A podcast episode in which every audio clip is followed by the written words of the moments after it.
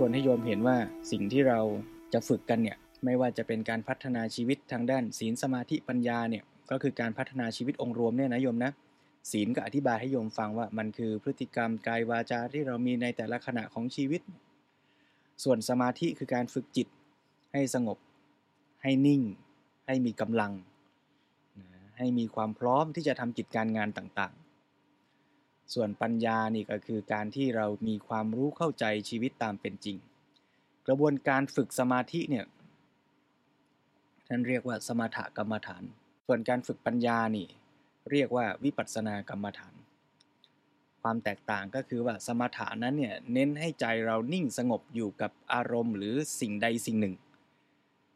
ให้ใจนิ่งแน่วอยู่กับสิ่งนั้นเลย ไม่วอกแวกไปอย่างอื่นเลย จิตก็จะมีกำลัง เปรียบเหมือนลิงที่ไม่วิ่งวุ่นวาย แต่มีเชือกผูกไว้แล้วก็อยู่นิ่งอยู่กับหลักนเชือกก็คือสติ หลักก็คือตัวอารมณ์กรรมฐานหรือสิ่งที่ใจไปยึดไว้ ให้นิ่งแน่วอยู่ในสิ่งสิ่งเดียว เช่นว่าดูลมหายใจก็ดูลมหายใจอย่างเดียวนะท่องคำภาวนาว่าพุทโธ พุทโธก็ท่องอยู่คำเดียวอย่างนี้เลย อย่างนี้เรียกว่าการฝึกสมถกรรมฐาน ส่วนการฝึกวิปัสสนากรรมฐานนั้น หมายถึงการที่ใจเรารู้สิ่งที่เป็นอยู่ในแต่ละขณะตามเป็นจริงนะขณะนั้นเสียงเกิดขึ้นก็รับรู้เสียงที่เกิดขึ้น พอเสียงมันจางคลายหายไปใจไม่ได้สนใจเสียงแล้วนี่มีอะไรปรากฏเด่นชัดก็รู้อยู่กับอารมณ์นั้น เห็นอาการของสิ่งนั้นไม่ว่าเกิดขึ้นทางร่างกายทางจิตใจก็รู้ตามที่มันเป็น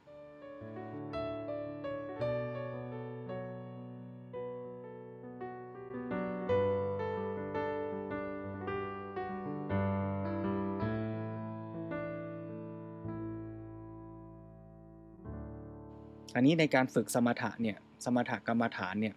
คำพีวิสุทธิมรรคเนี่ยก็จะอธิบายวิธีการในการฝึกสมถกรรมฐานไว้ทั้ง 40 วิธีเนี่ยเหมาะกับคนที่มีจริตนิสัยต่างๆกัน เขาบอกว่าคนเราเนี่ยถ้าสมมุติว่าแบ่งเอาดูรูปอย่างนี้นะ เอาเป็นตัวละครเป็นตัวสัตว์ 4 ชนิดให้เข้าใจง่าย ๆ ก็จะมีสีแดง 2 ตัวนี่เป็น สายที่ชอบลงมือทำถ้าใครแต้มเยอะทางด้านดีตัวดีเนี่ยเปรียบเหมือนตัวกระทิง S เนี่ยสมมุติว่าเป็นหนู กระทิงนี่เป็นยังไง กระทิงนี่ก็จะเป็นลักษณะว่าเป็นคนที่มีพละกำลังมาก มุ่งมั่นตั้งใจเอาจริงเอาจัง เวลาจะทำการงานอะไรก็มีความจริงจังมาก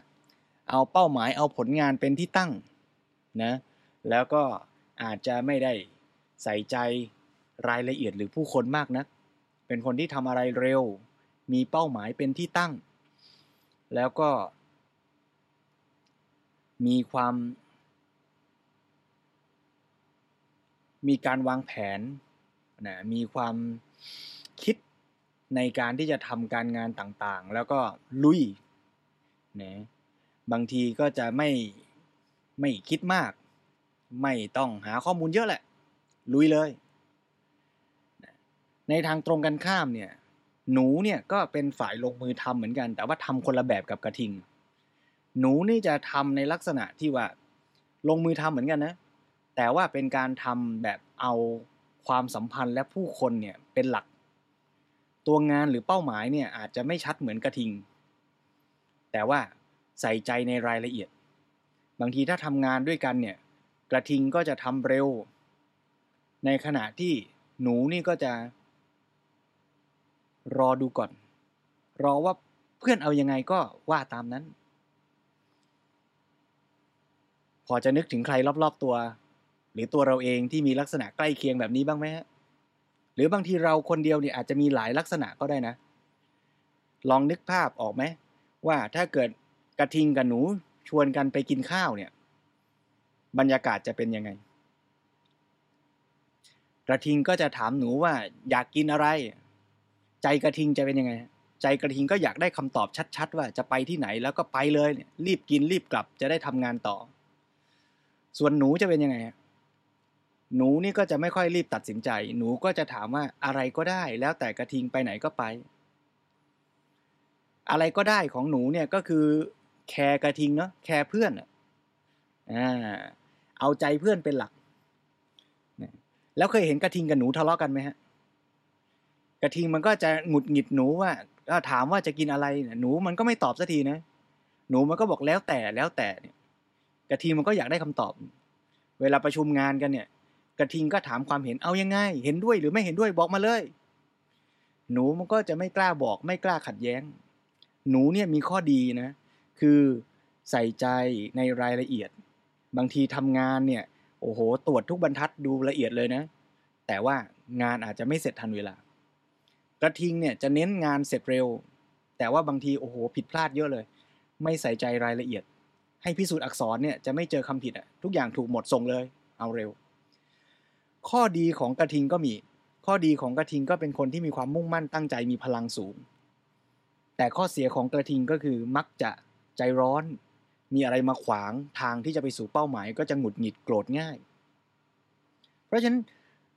ทุกๆคาแรคเตอร์เนี่ยก็มีทั้งข้อดีข้อเสีย เพราะฉะนั้นแบบฝึกหัดอันเนี้ย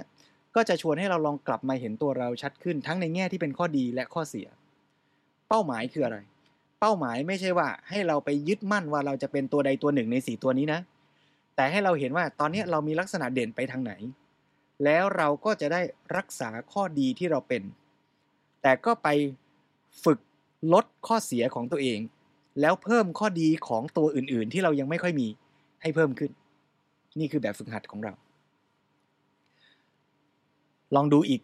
ฝั่งหนึ่งที่เป็นตัวสีดำๆคือหมีกับอินทรีอ่าใครที่แต้มตัวไอเยอะ ๆ นี่ มีแนวโน้มใกล้เคียงกับอินทรีอินทรีเป็นยังไง อินซีเนี่ยเขาก็จะเป็น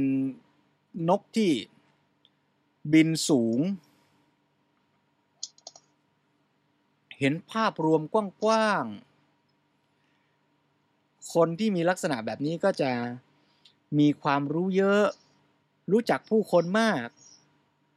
มีข้อมูลมาก มีความคิด ชอบคิด ชอบจินตนาการ มีไอเดียเยอะ แต่ไม่ค่อยชอบลงมือทำ อินทรีนี่จะเป็นแบบว่า เจ้าโปรเจกต์เจ้าความคิด แต่ถ้าให้ลงมือทำเนี่ยบางคนนะ บางคนก็จะเหมือนกับคิดแต่ไม่ลงมือทำอะ ชอบคิดแต่ไม่กล้าลงมือทำบินอยู่สูงสูงเห็นกว้างๆคิดกันเรื่องนี้สักพัก เดี๋ยวมีไอเดียใหม่อีกแล้ว ยังไม่ทันจะเริ่มลงมือทำเลย ลองนึกภาพอินทรีไปวัด คิดว่าจะเป็นยังไง ถ้าถามอินทรีว่า รู้จักหลวงพ่อนี้ไหม รู้จักวัดนี้ไหม อินทรีจะบอกว่าไง อินทรีรู้จักหมดฮะเคยเคยเข้าเว็บไซต์ไหม รู้จักไหมรู้หมด มีหนังสือหลวงพ่อเล่มนี้ไหมหลวงพ่อรูปนั้นมีไหมมีหมด แต่ถามว่าอ่านหรือยังยังอินซีจะไม่อ่าน แต่มีหมดอะรู้ทั่ว แต่ยังไม่ค่อยลงมือทำ ถ้าอินทรีย์ไปปฏิบัติธรรมก็จะชอบทะเลาะกับความคิดตัวเอง พอพระอาจารย์สอนบอกให้ดูลมหายใจในใจอินทรีย์ก็จะคิดว่าจริงเหรอแล้วอีกอาจารย์หนึ่งที่บอกให้ดูท้องอะตกลงดูท้องหรือดูจมูกอะไรเงี้ยนะก็จะคิดก็จะสงสัยก็จะวิตกกังวลมาก บางทีถ้าอินทรีย์ที่คิดเยอะๆมากๆนี่ บางทีก็มีผลเสีย ถึงขั้นว่าหยุดคิดไม่ค่อยเป็นนะฟุ้งซ่าน หรือบางทีถึงกับนอนไม่ค่อยหลับ เอาเรื่องเก็บไปคิดเยอะแยะอะไรอย่างเงี้ยเป็นต้น นี่สายอินทรีย์จะเป็นฐานคิด คิดแบบฟุ้ง ส่วนอีกด้านหนึ่งเนี่ยคือตัว C เนี่ยอันนี้คือคล้ายๆหมี หมีเป็นยังไง หมีก็จะมีความมั่นคงมากนะหมีจะเคลื่อนตัวช้า อาศัยอยู่ในถ้ำก็คือคนที่ใช้ความคิดเยอะเหมือนกัน แต่ไม่ใช่ความคิดแบบคิดนู่นคิดนี่ หรือคิดกว้างขวางสร้างสรรค์แปลกใหม่แบบอินทรีย์แต่หมีนี่จะเป็นสายคิดแบบศรัทธา มั่นคง แน่วแน่เด็ดเดี่ยว คือยึดอะไรแล้วก็จะยึดอย่างนั้น เปลี่ยนแปลงยาก เป็นคนที่ชอบกฎระเบียบที่ชัดเจน มั่นคงตายตัว ให้ทำอะไรซ้ำๆทำตามกติกา เป็นคนคอยรักษากฎรักษาระเบียบเนี่ยหมีชอบ แต่ถ้าอินซีมาทำอะไรซ้ำๆเหมือนเดิมแบบหมีเนี่ยอินซีจะทนไม่ได้ อินซีชอบทำงานเป็นโปรเจกต์ทำงานใหม่ ๆ แล้วก็ย้ายไปทำอย่างอื่น เรียนรู้สิ่งใหม่ไปเรื่อยๆ อินทรีชอบหมีเนี่ยจะไม่ค่อยชอบการเปลี่ยนแปลง อยากอยู่แบบเดิม อยากทำแบบเดิม อยากคิดแบบเดิม ถ้าใครพยายามจะชวนหมีไปทำอะไรใหม่ ๆ เนี่ยหมีจะค่อนข้างหวาดหวัน่น เหมือนหมีไม่ค่อยอยากออกจากถ้ำอะใครจะมาลากหมีออกจากถ้ำเนี่ยนะหมีก็จะรู้สึกหวั่นไหว อยากอยู่สงบสงบในถ้ำนึกห้องนึกห้องทำงานหมีออกไหมห้องทำงานหมีห้องนอนของหมีเนี่ยจะต้องปิดมิดชิด อยู่ในคอกแล้วรู้สึกอบอุ่น ในขณะที่อินซีอยู่ไม่ได้นะอินซีจะชอบอยู่โล่งๆถ้าสร้างห้องได้ตามใจอินซีเนี่ยจะเอาห้องกระจกสามสี่ด้าน ให้มองเห็น ภูผาท้องฟ้าทะเล กว้างๆเนี่ยอินซีจะชอบแบบนี้ อะคราวนี้ที่พูดมาทั้งหมดเนี่ย อันนี้เอาคร่าวๆนะ เดี๋ยวใครสนใจรายละเอียดก็ไปไปศึกษาต่อ ทุกท่านพอเห็นไหมว่า จริง ๆ แล้วทั้ง 4 ตัวนี้มันก็มีทั้งข้อดีข้อเสีย เมื่อกี้กระทิงมีข้อดียังไงนะ ข้อดีก็คือมีความตั้งใจมุ่งมั่นเอาจริงเอาจังข้อเสียก็คือหงุดหงิดง่าย โมโห ไม่ค่อยเอาใจใส่รายละเอียด ไม่ค่อยใส่ใจ จิตใจผู้คนไม่ค่อยรับรู้ว่าคนรอบข้างกำลังรู้สึกอะไร หนูนี่มีข้อดีก็คือใส่ใจรายละเอียดใส่ใจผู้คนรอบข้าง แต่มักจะหลงลืมเป้าหมาย เป็นคนที่ไม่มีพลังในการที่จะไปสู่เป้าหมาย แต่มีความสุขอยู่กับอารมณ์ปัจจุบัน อารมณ์เล็กๆ น้อยๆ ได้ง่าย แต่มีความละเอียดใส่ใจความรู้สึกผู้คน เวลาเพื่อนมีปัญหา ก็มีใจอยากจะเข้าไปช่วยเหลือดูแลมาก อันนี้คือหนู ส่วนอินทรีย์ข้อดีคืออะไร ข้อดีก็คือมีความคิดสร้างสารรค์ดี เป็นคนใช้ความคิดเก่ง มีความรู้กว้างนะเหมาะจะเป็นที่ปรึกษาเหมาะจะเป็นนักวางแผนกลยุทธ์ แต่ว่าข้อเสียของอินทรีย์ก็คือไม่ค่อยลงมือทำไม่ค่อยเอาจริงเอาจัง เป็นพวกชอบใช้ความคิดแต่ไม่ลงมือทำส่วน C นั้นก็มีข้อดีหมีเนี่ยนะก็มีข้อดีตรงที่ว่าเป็นคนที่มั่นคง ทำอะไรซ้ำๆทำอะไรตามกฎระเบียบได้ดี แต่ข้อเสียก็คือไม่ค่อยชอบสิ่งใหม่ ไม่ค่อยกล้าเปลี่ยนแปลง ถ้าสมมุติเราทำงานร่วมกันโยมพอเห็นภาพไหมว่าสี่ตัวละครเนี้ยจะทำงานร่วมกันได้ดีนี่ควรจะเป็นยังไง สมมุติจะประกอบทีมเป็นกองทัพ ออกไปทำศึกเนี่ยก็ต้องมีแม่ทัพ แม่ทัพควรจะเป็นตัวละครตัวไหนดี อ่าโยมว่าตัวไหน กระทิงน่าจะเหมาะนะโยมนะอ่าก็ลุยไปบุกไปเห็นไหมแต่กระทิงจะลุยไปแบบไม่มีไอเดียเลยก็ไม่ได้ ก็ต้องมีที่ปรึกษาที่ดี มีไอเดียมีความคิดมียุทธวิธีแปลกๆ ใหม่ๆนี่ต้องอาศัยอินทรีย์ใช่ไหมในขณะเดียวกันก็มีหมีเป็นทัพหลวงที่จะคอยดำเนินการตามกลยุทธ์ที่ อินทรีย์วางไว้ แล้วก็มีหนูเป็นตัวเก็บรายละเอียด คอยดูแล สวัสดิการ คอยดูแลความสัมพันธ์ คอยใส่ใจเอาใจใส่ เห็นปัญหาเล็กๆ น้อยๆ ก่อนที่มันจะลุกลามบานปลาย เพราะฉะนั้นเวลาเราทำงานร่วมกันเป็นทีมเนี่ยก็จะเห็นว่าจริง ๆ แล้ว ทั้ง 4 ตัวละครมีข้อดีทั้งนั้นแหละ เพราะฉะนั้นสิ่งที่เน้นย้ำในเรื่องนี้ก็คือว่าการเอาเรื่องนี้มาเล่าให้โยมฟังเนี่ยก็พยายามจะชวนให้เรากลับมามองตัวเราเองว่า เราเนี่ยมีทั้งข้อดีข้อเสีย ตรงไหนที่เป็นจุดดีก็พยายามรักษาไว้พัฒนาต่อยอดขึ้นไป ตรงไหนที่เป็นข้อเสีย ก็พยายามฝึกหัดปรับลดละนะที่เขาสมมุติเป็นตัวละครสี่ตัวเนี้ก็มีครูบาอาจารย์ที่เอามาเทียบเคียงกับจริตในทางพุทธศาสนา ในทางพุทธศาสนาเนี่ยก็แบ่งคนเป็น 6 จริต จริตเนี่ยก็คือคนที่มีจริยาอาการ อากับกิริยานิสัยใจคอเนี่ยเด่นไปทางไหน แต่ในคัมภีร์วิสุทธิมรรคเนี่ยท่านก็บอกว่าไม่ได้ตายตัวหรอกนะ คนแต่ละคนเนี่ยก็อาจจะมีหลายจริตปนกันก็ได้ แล้วแต่สถานการณ์แล้วแต่ช่วงเวลา กระทิงเนี่ยก็เปรียบเหมือนโทสะจริต รุนแรง เอาจริงเอาจัง หนูเนี่ยก็เปรียบเหมือนราคะจริต ใส่ใจกับอารมณ์ตรงหน้าชอบความสวยๆงามๆ ใส่ใจกับความสัมพันธ์ อินทรีย์เนี่ยก็คือวิตกจริตคิดคิดเยอะ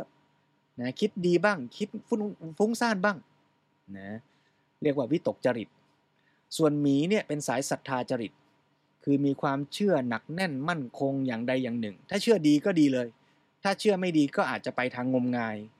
นะศรัทธาจริตเนี่ยแล้วถ้าคิดแบบง่าย ๆนะ ถ้าเราเอาข้อดีของ ทั้ง 4 ตัวเนี้ยมารวมกันเนี่ยก็คือพุทธิจริต ก็คือคิดพิจารณาทุกอย่างเป็นเหตุเป็นผลทำตามเหตุตามผล ในจังหวะไหนที่ควรจะต้องเอาจริงเอาจังมุ่งมั่นตั้งใจก็มีความเป็นกระทิง ในช่วงเวลาไหนเหตุการณ์ใดที่ควรจะต้องอ่อนโยนใส่ใจผู้คนก็เป็นหนูได้ อย่างนี้เป็นต้น ในทางตรงกันข้าม ถ้าเอาข้อเสียของทุกตัวรวมกันเนี่ยก็คล้ายๆ โมหะจริต ก็คือไม่ใช้ความคิดพิจารณาอะไรนะนะว่าไปตามอารมณ์ความรู้สึก เอาสิ่งที่เป็นข้อเสียทั้ง 4 ตัวมารวมๆกันอย่างนี้นะเพราะฉะนั้นถ้าเราดูในแง่ของจริตเนี่ยโยมลองดูนะว่า ลักษณะของเราเนี่ยใกล้เคียงไหมโทสะจริตเนี่ยเป็นคนรีบร้อนเสียงดัง มีความโกรธง่ายผูกโกรธผู้คน ลบหลู่ชอบเอาตัวเทียบเคียงกับคนอื่น รู้สึกว่าเราอยากจะต้องดีจะต้องเด่น จะต้องสำเร็จเหนือผู้อื่น ไม่อยากให้ใครมาดีเด่นเทียบเสมอกับเรา เป็นคนที่ชอบสร้างแรงจูงใจในเชิงการแข่งขัน จะทำอะไรเนี่ยถ้ามีเป้าหมายให้แข่งขันเนี่ยแหมดูมันมีพลัง อยากจะลงมือทำมันก็มีทั้งข้อดีข้อเสียนะโยมนะอ่าลองดูก่อน ส่วนราคาจริตคือหนูเมื่อกี้นี้ เป็นคนเรียบร้อย งดงามทำอะไรก็ใส่ใจรายละเอียด แต่ก็จะมีข้อเสียคืออาจจะชอบเสแสร้งโอ้อวดถือตัวนะชอบ แสดงตัวเป็นคนที่มีความสวยความงาม มีความประณีตเรียบร้อยนะเหนือกว่าคนอื่นนะแล้วก็อาจจะมีความไม่ค่อยสันโดษคือมีความยินดีพอใจในเรื่องของกรรมคุณต่างๆ เรื่องความอร่อยความสวยความงามอย่างนี้มากนะส่วนอินทรีย์คือวิตกจริต วิตกจริตก็มักจะมีลักษณะการใช้ความคิดมาก การทำการงานก็มีความไม่แน่นอน เดี๋ยวทำไปก็เปลี่ยนใจอยากจะเปลี่ยนอย่างนั้นเอาความคิดใหม่ๆ มาแทนที่อย่างโน้นอย่างนี้ไปเรื่อย มีความคิดพล่านไปโน่นมานี่นะชอบเข้าหาผู้คนพูดเยอะแล้วก็พูดโอ้โหถ้าเคยเจออินซีหนักๆเนี่ยโอ้โหคุยเก่งนะ แล้วคุยหลายเรื่องในเวลาเดียวกันด้วย เดี๋ยวจะเปลี่ยนเรื่องไปโน่นมานั่นมานี่นะชอบอยู่กับหมู่คณะ ไม่ค่อยยินดีในความที่จะอยู่เงียบๆไม่ชอบอยู่เงียบๆตรงข้ามกับหมีหมีหรือศรัทธาจริตเนี่ย จะติดใจในอารมณ์อย่างใดอย่างหนึ่ง ก็จะคลุกเคล้าคลอเคลียอยู่กับอารมณ์เรื่องราวเรื่องนั้นน่ะไม่ค่อยอยากจะเปลี่ยนความคิดไปเรื่องอื่น แต่ก็เป็นคนที่อยู่ในกฎในเกณฑ์นะชอบเสียสละ ยึดใคร่ใฝ่ใจในธรรมะ ชอบเรื่องราวของคนดี คนที่ประสบความสำเร็จเนี่ยโอ้โหศรัทธาจริตก็จะเข้าไปยึด บางทีก็ยึดจนงมงายเลย โอ้ศรัทธามากรักมาก ใครที่คนศรัทธาจริตลองชื่อว่า พอใจชอบใจแล้วเนี่ยก็จะเรียกว่าทุ่มจิตทุ่มใจให้เลยทีเดียวนะส่วนโมหะจริตเนี่ยก็จะอย่างที่ว่าคือเป็นคนที่ใครว่าอะไรก็ว่าตามนั้น ไม่ค่อยชอบใช้ความคิดเป็นของตัวเอง เขาว่าดีก็ดีเขาว่าร้ายก็ร้ายนะเป็นคนที่ซึ่งซึ่งซึมซึมนะไม่ค่อยจะใช้ความคิด มักจะยึดถือในสิ่งที่ผิด นี่ก็คือคนโมหะจริต แล้วพุทธิจริตสุดท้าย ก็คือเป็นคนที่มีมิตรดีมีความคิดดีนะจะกินจะอยู่อะไรก็ใช้ปัญญาในการพิจารณาอยู่เสมอนะทำตัวโดยการเรียกว่าใช้ปัญญามากกว่าอารมณ์ความรู้สึก ใช้ความคิดมีความตั้งอกตั้งใจ แล้วก็ปรับตัวเข้ากับสถานการณ์ต่างๆ ได้ดี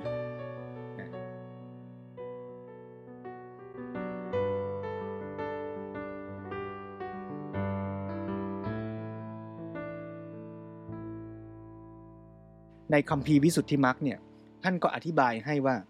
กรรมฐานที่เหมาะกับคนแต่ละจริตเนี่ยคือกรรมฐานอะไร แต่ย้ำว่ากรรมฐานทั้งหมดเนี่ยนะอยู่ในกลุ่มที่เรียกว่า สมถกรรมฐานนะคือเน้นในการฝึกจิตใจพูดง่าย ๆ ก็คือว่าสมมติเราเป็นโทสะจริตเนี่ยจิตใจเราเนี่ยอาจจะโน้มเอียงไปในทางโกรธโมโหง่ายหงุดหงิดง่าย จิตตอนนี้มันไปในทางลบใช่ไหมเราก็ต้องฝึก ฝึกจิตให้จากลบเนี่ยมันกลับมาเป็นศูนย์หรือเป็นบวกให้ได้ พอจิตมันกลับมาเป็นศูนย์หรือบวก มันก็จะมีความพร้อมในการที่เราจะไปฝึกวิปัสสนาจะไปศึกษาหาความรู้ ก็จะทำได้ดีขึ้น เพราะฉะนั้นตัวสมถกรรมฐานเนี่ยก็เลยเป็นพื้นฐานที่ดีในการที่เราจะฝึกจิตของเรานะให้มันเป็นจิตที่มีคุณภาพ มีความพร้อม มีศักยภาพที่จะไปทำกิจการงานต่างๆ ได้ดี วันนี้พูดคร่าวๆ กระทิงก็ต้องฝึกกรรมฐานที่แก้ความโกรธแก้ความหงุดหงิด ก็คือฝึกพรหมวิหารสี่เช่น เมตตากรรมฐาน ฝึกที่จะให้ความรักใส่ใจเห็นความสำคัญของผู้คนรอบข้าง เมตตากรรมฐานนี่ก็เริ่มฝึกตั้งแต่ให้อภัยตัวเอง รู้จักรักตัวเองให้เป็น อย่ามัวไปเคร่งเครียดโกรธตัวเองนักเลย ยอมรับสิ่งที่เป็น อย่าไปตั้งความหวังแล้วก็ทำร้ายจิตใจตัวเอง พอเราเริ่มให้ความรักแผ่เมตตาให้ตัวเองได้ ต่อไปก็ค่อยๆ ฝึกแผ่เมตตาให้กับผู้อื่น ให้กับคนที่เรารักให้กับสรรพสัตว์สรรพชีวิตทั้งหลาย เก่งขึ้นไป ก็แผ่เมตตาให้กับแม้แต่คนที่เขามาทำร้ายเรา คนที่เราเคยไม่พอใจเขาเนี่ยคือแบบฝึกหัดของคนโทสะจริตนะฝึกเมตตากรรมฐาน ส่วนหนูล่ะ ราคะจริตฝึกอะไร ราคะจริตนั้นชอบไปติดกับความสวยงาม ก็ให้ฝึกอสุภกรรมฐาน อสุภกรรมฐานก็คือฝึกที่จะเห็นร่างกายของเราตามเป็นจริงว่ามันไม่ได้สวยงามอะไร ร่างกายเราเนี่ยเขาเปรียบเทียบว่ามันก็เหมือนกับถุงหนังนะกระเป๋าหนัง แล้วเราก็ใส่เลือด ใส่น้ำเหลือง ใส่น้ำอุจจาระปัสสาวะลงไปในถุง กระเป๋าหนังเนี่ยแล้วก็รูดซิปปิดให้เรียบร้อย แล้วเราก็เอาแป้งเอาน้ำหอม ทาด้านนอกของกระเป๋าเนี่ยให้สวยสดงดงาม มันก็คือร่างกายเราอย่างเนี้ยเราอย่าไปหลอกตัวเองว่ามันเป็นสิ่งสวยงาม จริงจังนักเลย เราก็ดูแลมันไปตามที่มันเป็นตามเหตุตามผลเนี่ยอย่าไปใส่ใจในเชิงอารมณ์ความรู้สึก ที่จะไปปรุงแต่งให้มันสวยงามเกินความเป็นจริงอ่าเนี่ยอย่างเงี้ยก็เป็นตัวอย่างของอสุภกรรมฐานสำหรับคนที่เป็นราคะจริต ส่วนวิตกจริตเนี่ยคือคนที่คิดเยอะชอบ เจออะไรก็เอามาคิดทั้งในทางดีทางร้าย กรรมฐานที่เหมาะก็คือกรรมฐานที่ไม่ต้องคิดนะไม่ต้องคิดอะไรทั้งนั้น ดูลมหายใจ ดูลมหายใจกระทบเข้าออกเข้าออก มันจะได้หยุดคิด ส่วนศรัทธาจริตนั้นเขาชอบ ในการที่จะระลึกถึงคุณงามความดีของผู้คนที่ทำให้ใจมันโน้มน้อมไปในทางที่จะศรัทธา ก็เลยให้ฝึก อนุสติ เช่น พุทธานุสติ นึกถึงคุณของพระพุทธเจ้า นึกถึงคุณของครูบาอาจารย์ที่เราเคารพ นึกแล้วจิตใจก็อ่อนโยน มีกำลังที่จะเจริญกุศลทำความดีตามแบบอย่างของฮีโร่ในใจ นี่คือกรรมฐานของศรัทธาจริต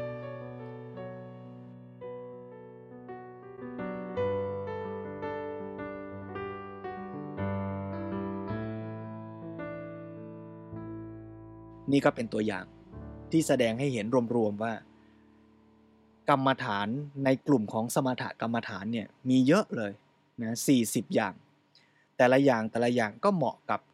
คนที่มีจริตนิสัยต่างๆกัน แต่ถ้าว่ารวมๆแล้วเนี่ยกรรมฐานกลางๆที่เรียกว่าฝึกได้กับทุกคนเนี่ยที่เรามักจะใช้กันทั่วไปก็คืออานาปานสติ ก็เรียกว่าเป็นกรรมฐาน พื้นฐานที่เหมาะโดยทั่วไป ก็เลยเป็นกรรมฐานส่วนใหญ่ที่เราฝึกกัน เวลาฝึกอานาปานสติเนี่ยก็คือเอาลมหายใจเนี่ยเป็นสิ่งที่จะให้ใจเนี่ยเข้าไปรับรู้สังเกตต่อเนื่อง เพราะฉะนั้นในวันนี้ก็ลองเอาอานาปานสติมาฝึกก่อน แล้วเดี๋ยวในสัปดาห์ต่อๆไป ก็จะลองหยิบกรรมฐานอื่นๆเนี่ยมาลองให้เราฝึกไปด้วยกันเรียนรู้ไปด้วยกัน